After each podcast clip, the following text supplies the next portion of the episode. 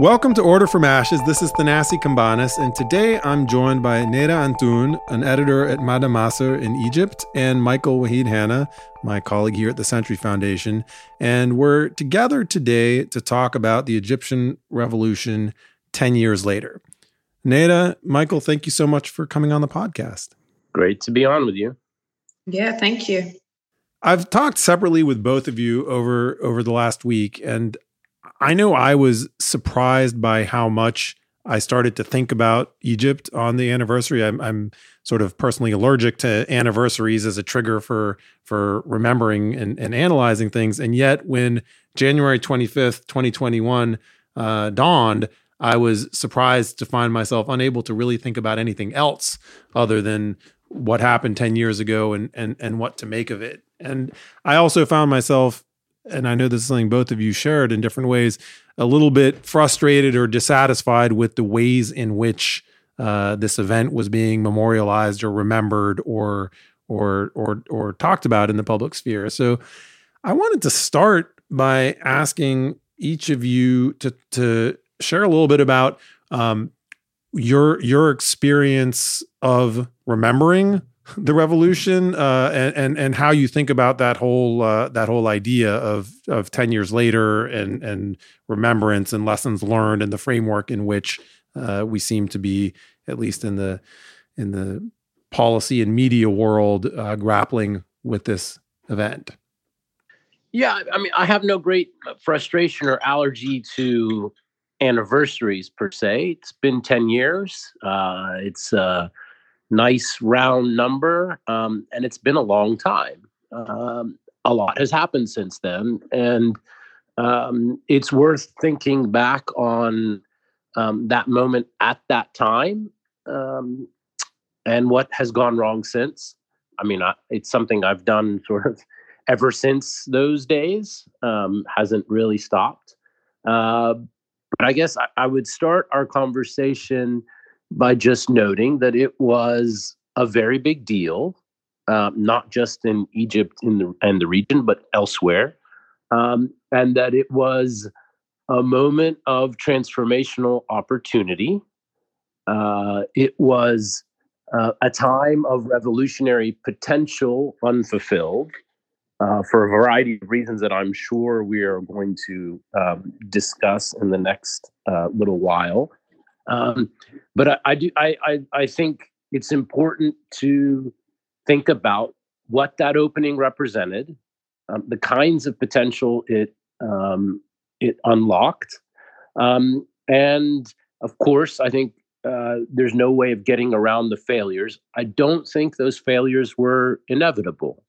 I think they were the product of obviously structural factors that predated the uprising, that handicapped it in many ways and made it a difficult challenge. You know, the lack of institutions, the lack of trust, the lack of a deep civil society that could withstand the shocks, all of those things.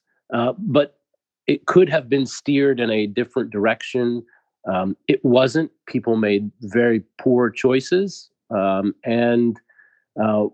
know, a lot of people are still suffering the consequences of that. And there's no way to get around the failure, despite the recognition that it has had long-lasting impacts that will continue to be felt within Egypt and beyond for many years to come. Neda? Yeah, I have to say, actually some of the decade remembrance sort of coverage, and I've been dipping into a few webinars since, wasn't as frustrating as I might have expected. There are ways in which some of this can quite easily go into, like the idea of anniversary can lead us, I think, into forgetting antecedent and like events and trends that led up to things, and perhaps encourage us to fetishize the event, can sometimes lead us down a national sort of methodological error, but I don't think that has happened as much as it might. It can lead us to say, did this fail or succeed, which can be a not very useful question. But again, I didn't see that as much as I might have expected. I think some of the frustration around anniversaries, I mean, I think like Michael said, a decade is a little different. So at MEDA, we spoke about this previously, Thanassi, but at MEDA, it has been difficult at the anniversaries to produce, throughout the years, to produce meaningful coverage. And I think that's what happens when you're engaging with actors who were involved, and what tends to happen is people aren't able to speak. And that can be something a little bit, almost the ugliest sides of journalism. We're very committed. Journalism is our way of engaging and organizing in many ways at the moment. But there can be something almost a little violent about remembering something that is actually being lived, and its consequences being lived and struggled against and negotiated with every day, rather than something that's past and being remembered. Well, right, and the team of people that is producing a lot of this coverage at MADA, and both the people who are active in it now and who have dipped in, others who have dipped in and out, are also the people who are sometimes being detained or negotiating crackdowns from the state, and are they're not simply historians sitting outside these events trying to make sense of them. They are active participants who are living under still unclear rules about what's permitted and what's not permitted. Yeah, and I don't mean just MEDA or just journalists. I mean across the region. What does it mean to remember something which is not actually an event that finished? I mean, the thing that struck me the most as this last week has unfolded is a really vivid memory of how radical, embracing, and shocking that revolutionary moment was when it finally broke into public view. And I understand the dangers of fetishizing those who broke down the wall of fear, and sort of making too much of what this psychological and action breakthrough meant. But I also remember that on January 25th and January 28th, 2011, it was a violent and felicitous shock to the system to see that many people, thousands of people who weren't activists previously, taking to the streets and fighting the state. And that's the breakthrough that was transformational and began the process of revolution in Egypt. And I think with time, the vividness and the importance of that has maybe in some quarters has faded without justification. In other words, that just because we don't know what has been and will be produced as a result of that breakthrough, that breakthrough happened, and its consequences are still working its way out. I mean, the historical process has long and difficult to parse tales. And I was really moved to think about, one, how huge and monumental that was at the time, and two, by how little I feel we still know today about what the long-term impact of that will be. Yeah, I mean, there's no doubting that 25th of January, to use that as a shorthand, was a rupture. I think that's without a doubt. I'm not sure that I would agree it's been forgotten per se. I think that for participants, it's quite painful to remember. In certain ways, like I, for one, can't watch or listen to certain chants. There's a very visceral reaction. And in terms of knowledge production, there is a great interest in protest. across the region now, if you think about academia and so on, both contemporary and historical and sort of politics of contention. Yeah, I'll just stop there and let you go, Michael. Well, on the point of knowledge production, I mean, this is something I've thought about a little bit in recent years. And I do think the circumstances that have chilled discussion have also limited our historical memory in important ways. And it's something I hope that can be remedied. But there's no question that the history, particularly of 2011 to 2013, despite this outsized focus, remains understudied. There are quite a few, maybe not critical, history-changing junctures, but there's a lot that went on in that period that has not been memorialized, that hasn't been put down on paper. Efforts large and small, and I do worry that some of that will simply be lost over time. I think, there have been efforts at archives, somewhat underfunded, and other initiatives. But some of it is just individual memory of those who participated throughout that period, whether it be in terms of discussions in Parliament to try to pass an NGO law, discussions to try to push forward something like the Freedom of Information Act in Egypt. Things that, maybe didn't succeed at the time, but, were important, at a kind of micro level or higher. But things that if we don't actually go about recording them, will be forgotten, and I think that would be a shame. We'll be right back. I'm Thanassi Cambanis. You're listening to Order from Ashes, the Century Foundation's International Affairs podcast, and I'm talking today with Nada Antoun and Michael Wahid Hanna about the Egyptian Revolution 10 years later. Before the break, you were both talking about knowledge production and what's been memorialized and not from the period of the revolution. I'm wondering if either of you has a sense so we're all three personally very well aware of what people who were participants in that event are sort of thinking today or processing today 10 years later. But what does a 15 or 25 year old Egyptian who was maybe too young to be that engaged with the period of the uprising?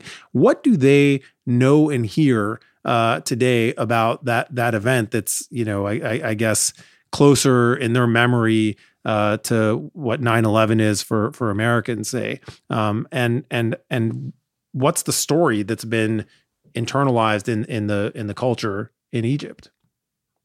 Nate, I don't know if you want to take that first, if you have a sense. Well, I will just take it first because there's something that was going around on social media the past couple of weeks that speaks to this.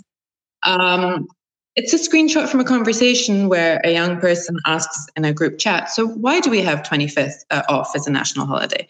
And actually, as we know, 25th of January has been a national holiday for some time and is a National Police Day. And we didn't really talk about how mainstream remembrance in Egypt has been primarily about that. But by the by, so someone on the chat responds and says, basically, it's become a little bit of a meme, but basically the person responds and says, something big happened on the 25th, something like war. Hagazal war kida was the phrase, exactly.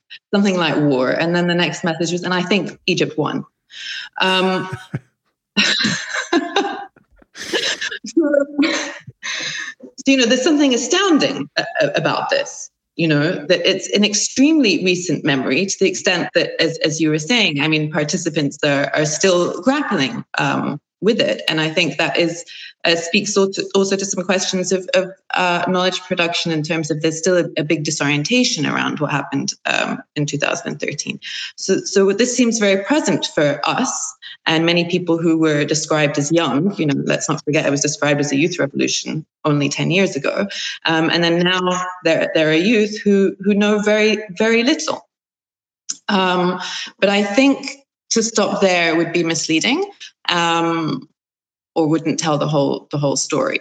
And I think what has entered into, so in terms of concepts about how people speak, you know, so I would walk to work and pass schools on the way, and I hear kids upset about something, and they say, "Yalla nam saura," like let's do a revolution. You know, even if they're only joking, and even if they don't know that there was a revolution 10 years ago or anything like this, I definitely think no one would have made that joke in 2010. No, so I think there's deep impact, even if there's little knowledge. I mean, I think that would be my short answer. So I'm gonna take it from another angle, because I think how it's been internalized tells us a lot about, you know, not just official but societal perceptions of what happened, you know, what took place, and in those early days, and for months thereafter, you know, there were some competing currents. You know, one focusing on the kind of heroic act of the uprising, the commemoration of martyrs. Alongside that, of course, was an emerging narrative about conspiracies and about, you know, something like what has now coalesced in terms of foreign interventions and production of color revolutions, effectively. But the idea that this was a kind of foreign-backed conspiracy to undermine the Egyptian government. And in the immediate aftermath of particularly February 11th, the state and many official organs reluctantly coalesced around this idea of martyrdom and tried to co-opt the uprising, tried to co-opt that moment. And what's interesting now is to see how that's evolved over time. So we see a continuation of that, trying to instrumentalize the memory of the uprising later in 2013 in the events that preceded the coup. The idea that June 30th represented a continuation of the revolutionary spirit of 2011, and then as you know, following the coup and the ascension of Sisi, we see a kind of progression away from co-optation to then almost denunciation. So they're trying to do both of these things at the same time to say, okay, in early stages, that was fine. It was great, kind of glorious moment for Egypt, but we can never do that again. That kind of reluctant acquiescence now is almost evolved into something like denunciation. And so, you know, when Sisi talks about 2011 now, it is in the cautionary. It is just something that Egypt could never do again because it was a near-death experience, and it's the thing that they want to avoid at all costs. And so, you know, that's a compressed version of that history, but it's interesting to see what 2011, particularly in official understandings and media, but how it now has become processed, and now it's simply, you know, the really bad thing that we want to avoid at all costs. I mean, one thing that seems different in the aftermath of the establishment of this new and much more rigorously policed dictatorship is that, unlike in the decade before the revolution, there is some kind of thriving, semi-critical or critical storytelling and coverage by Egyptians of Egypt, and I don't want to exaggerate its importance or somehow suggest it's going to be instrumental. But from the sort of Muslim Brotherhood funded outlets that include a TV station to things like Mada, which has taken from some time now to publishing in Arabic as well as English, to the prolific writing that takes place on social media by a whole host of characters, there is a space that didn't really exist in the period, you know, from 2000 to 2010, where Egyptians are talking critically and covering critically their own history and political life. Now, you know, it's nothing like a full free civic public square. It's an embattled and marginal space that might be consumed by a few tens of thousands of people, but that's a record, and it's a conversation that involves some group of people, and I wonder, one, do you see this group as a sort of like ongoing public square that carries on at least some of the ideals of the original uprising, and two, do you see that as being a sort of private conversation that's being held among veterans of the uprising, or is it a growing group of people that includes newcomers to the conversation, whether it's younger people or people who are outside of the original events? I'm just to skip my turn in line. Just I'll complicate that version, that description, because I think it is a more critical but smaller circle in terms of those that are able to produce dissent, other than those in exile. But I think one of the features that this regime is currently hell-bent on avoiding, one of the features of the late era, late Mubarak era, was the kind of semi-free press that evolved from 2000 to 2010. It was seen as, I think, a safety valve for the regime. So mainstream press was emerging as a pseudo-critical voice in some areas, as long as you avoided some red lines. I mean, Ibrahim Issa, obviously somebody who crossed those red lines, and so we saw what that was in practice. So, the president's health, Mubarak's family, the idea of succession. If you stayed away from those, you could engage in various kinds of criticism in the mainstream press, and I think that was important.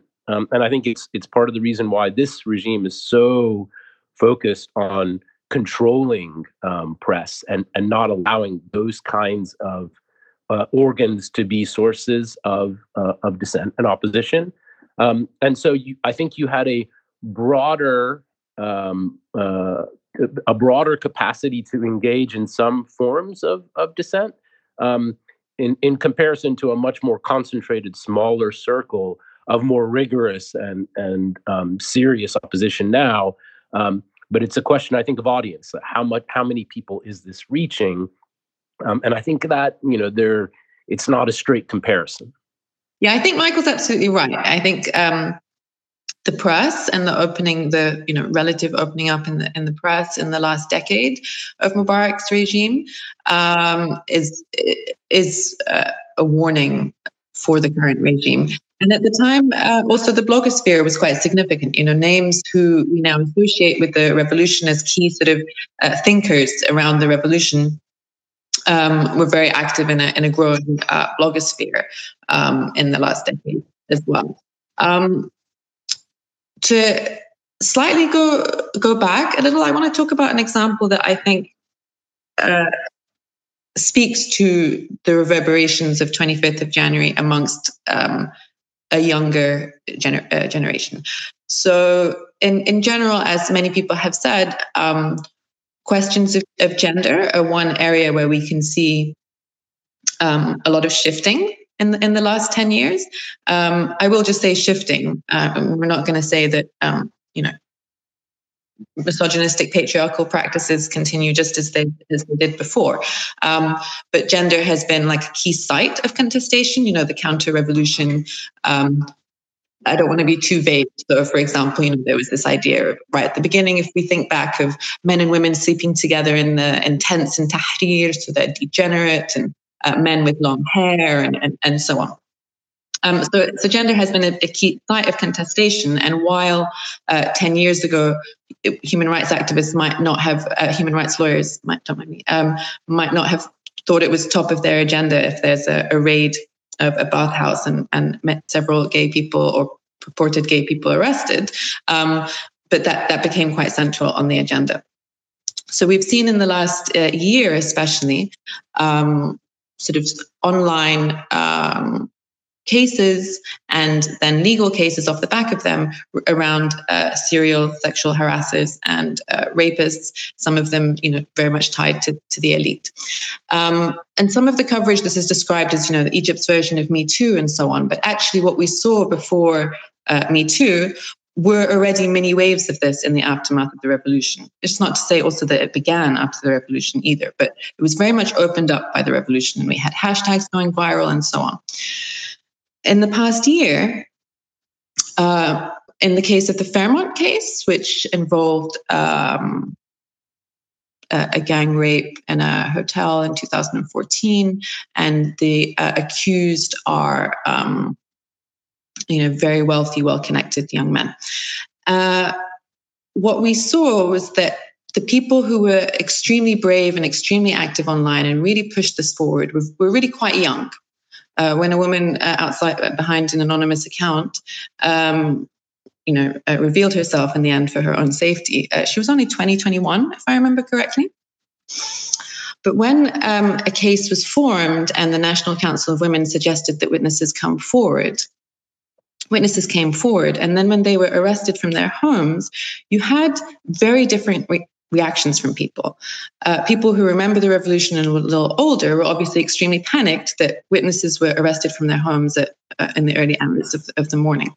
For some of the younger people who'd been leading this moment, that's not how they read it at all.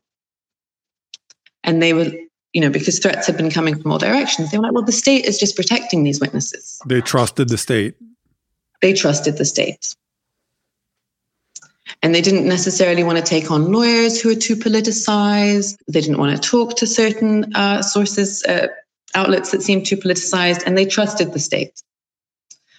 And I think that this is such an interesting moment because one could, I think, plausibly argue that this energy around all of this couldn't have happened, but is very much tied to 25th of January. We can say that.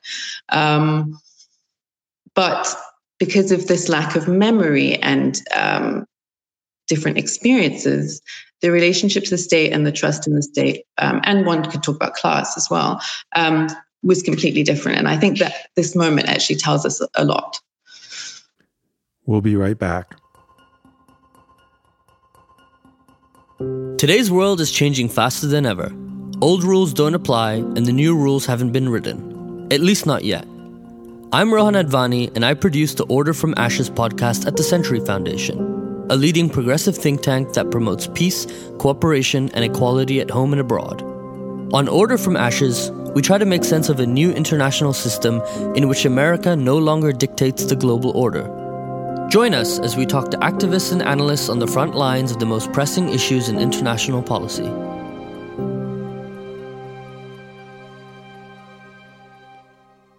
I'm Thanassi Cambanis. You're listening to Order from Ashes, and we're talking about the Egyptian revolution 10 years later. I've got Nada Antoun and Michael Wahid Hanna on the line. Right before the break, Neda, that story you told us really segues into what I wanted to ask you both about during this last section, which is sort of how things are now. What kind of the impunity of the state, the continuing failures of governance, the continuing violence that the state in Egypt seems able to deal out without consequence, and what. What's part of what was chilling about the story you told is that here I'm hearing this story and it sounds like it's going to be a story of the Egyptian police state protecting a member of the elite who has allegedly engaged in taken part in a gang rape, and that's par for course of the way this the regime and the elite have coexisted for such a long time, and. It is actually shocking to me to hear you describe, young people involved in this as being willing to trust the state. And I guess I want to ask a little bit about how bad are things now? How good or bad of a job is Sisi's dictatorship doing of delivering its governance bargain to the elite that helped put it into power? Are we seeing a successful experiment in authoritarian comeback by giving enough security or economic goodies to stay in power? Or are we seeing, as maybe I would hope, proof that authoritarianism, in addition to being wrong, is also inevitably a bad recipe for governance, because authoritarians who don't listen to people also can't do a good job? Well, so on the issue of inevitability, I don't like the concept in any way. So, what is inevitable is that authoritarianism of this brand will produce bad governance. Okay, that I'll accept. There's no question. They're poor at governance, but I don't think that necessarily links to authoritarian sustainability. I don't think those things are the same thing, right? So, I think in 2011, 2012, we could say, authoritarianism is self-defeating and creates the seeds of its own destruction. And I don't necessarily think that's true. So there's no question that they're doing a very poor job in terms of human security, development, and, all sorts of social indicators. But repression is a very powerful tool. And let us not forget that even at the height of the uprising, Egypt was a very divided society. The people who were in the streets throughout Egypt in 2011 and 2012, aren't a majority of the population. Revolutions never happened that way, of course. But we just look at the presidential election and in 2012, and that was a very close fought affair, and could have gone a different direction. And it was Mohammed Morsi of the Muslim Brotherhood and Ahmed Shafiq, who was a kind of avatar of the old regime. And so it's always good to remember that there is conservatism in Egyptian society. There is a constituency for authoritarianism in Egyptian society. And maybe most important of all, fear and fatigue. Political ruptures are dangerous. Bottom-up uprisings are not the kind of best practice for effectuating positive political change. A lot of people are acquiescent, not out of love for this regime, but out of fear and fatigue and concern, particularly when looking regionally. People scoff at this kind of regime propaganda that says, at least we're not Syria, at least we're not Libya. And sure, it's a crude propagandistic tool, but it's not ineffective. I think, for a lot of people, there is concern about what would come next. And, I don't want to go on for too long, but, what would come next would, they're right to fear that because of all that has transpired. All of the accumulated grievance of not just 2011 to 2013, but since, but things like the Rabaa massacre are this, this chasm, this, unaddressed tragedy. And it's hard to imagine how those things would be litigated now, particularly if there was a rupture. So people, I think, are understandably hesitant about what would come next.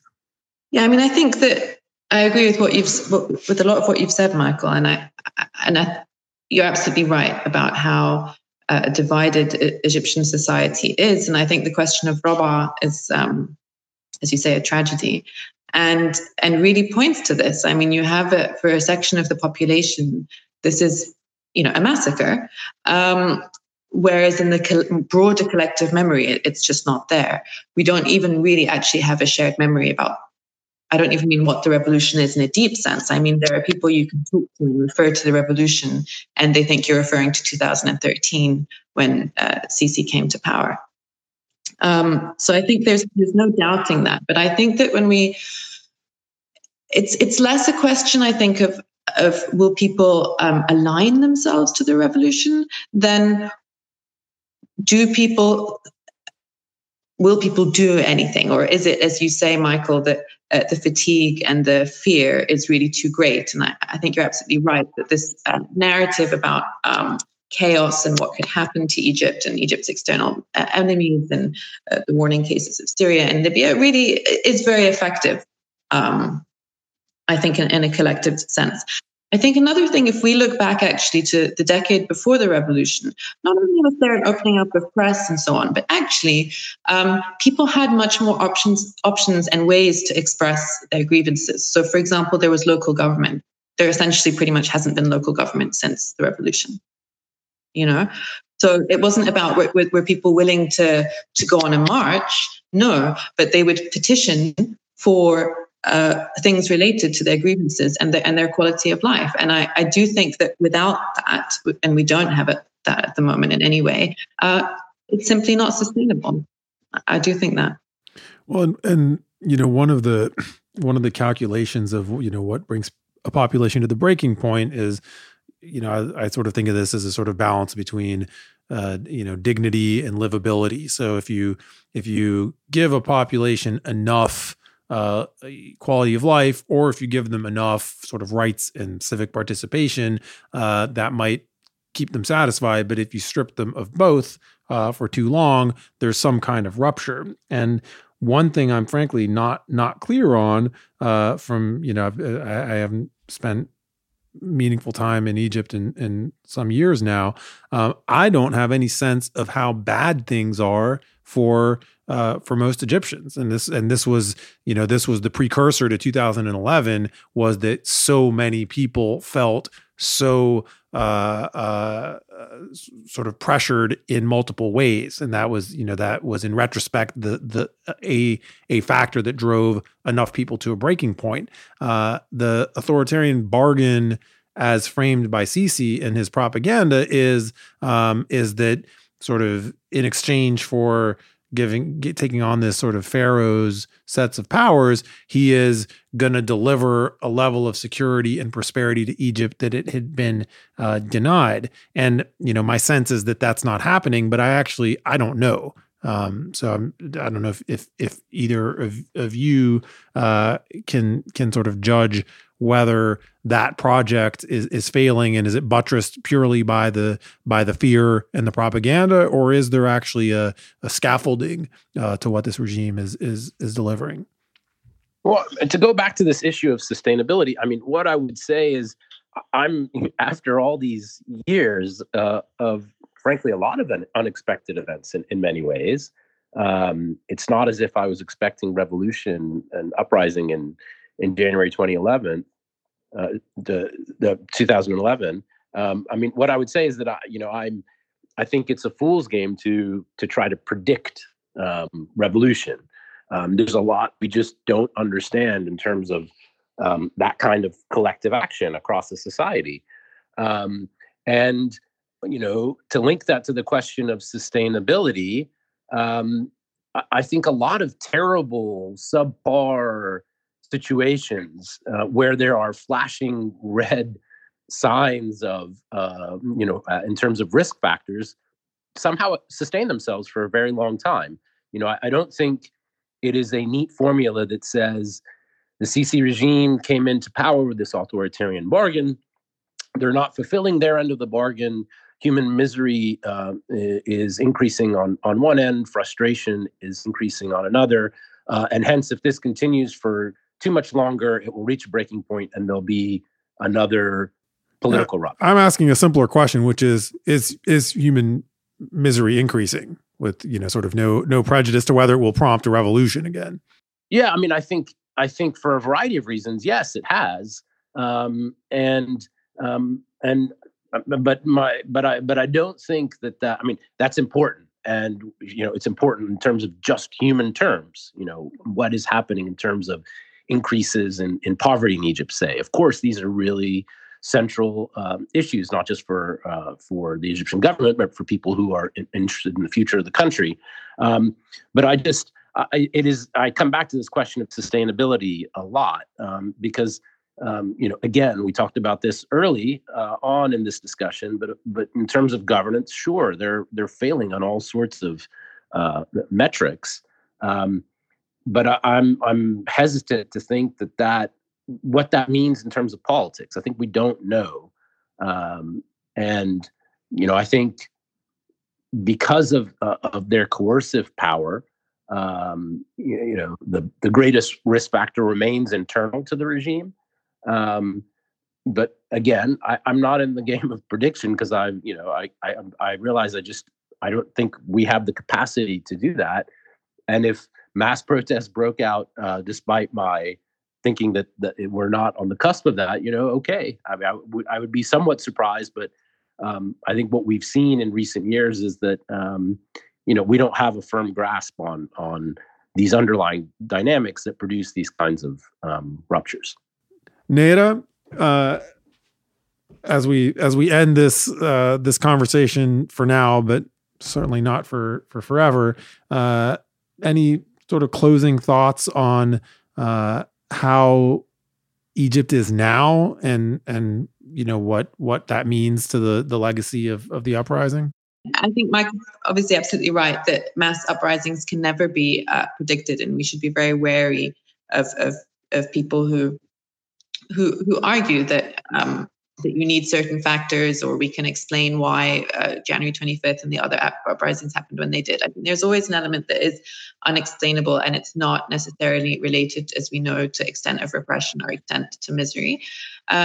Misery, broadly defined, I think clearly has increased in the last decade in Egypt on multiple counts. And, you know, we shouldn't forget that the demands of the revolution did cover not only sort of authoritarian power, but questions of how livable is life, you know, bread, freedom, social justice. But often the more miserable, if we're going to use that word, or how much people struggle increases, people find modes to survive. It doesn't necessarily push towards resistance. And I think in different ways, Egyptians are struggling to survive. And I think don't necessarily have a clear narrative of what change would look like. And yeah, I don't think we can predict when or how otherwise would happen at this point in time. I mean, the last thought I'll close with is that 2011 was a period where, for the first time in a generation, history in the Arab world started to move at a breakneck speed. And if we think about the last century or century plus, there have been periods, I mean, like the post-colonial period or the early decade of Nasser's power, where things happened all the time, all over the Arab world, where there were, you know, the revolutions and topplings of governments and real changes in the social arrangements in different countries. And in the post-Cold War period, things have churned quite slowly, even with interjections like the U.S. invasion of Iraq or the various developments that took place post-Oslo in Israel-Palestine.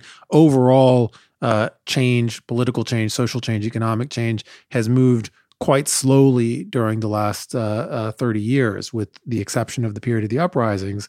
And if and when we encounter our next period of breakneck transformation, as both of you noted, no one will have been able to predict it. And it will take us all by surprise, in the sense that we get used to observing these modes of trying to survive. And then when suddenly things are, you know, it's an open period where anything or many things seem possible, it jolts many of us, as I think 2011 did, certainly for me. Thank you both for coming on the podcast. I'm Thanassi Cambanis, and we've been talking with Nada Antoun and Michael Wahid Hanna about Egypt's revolution 10 years later. Thank you both for coming on the podcast. Thanks. Thank you.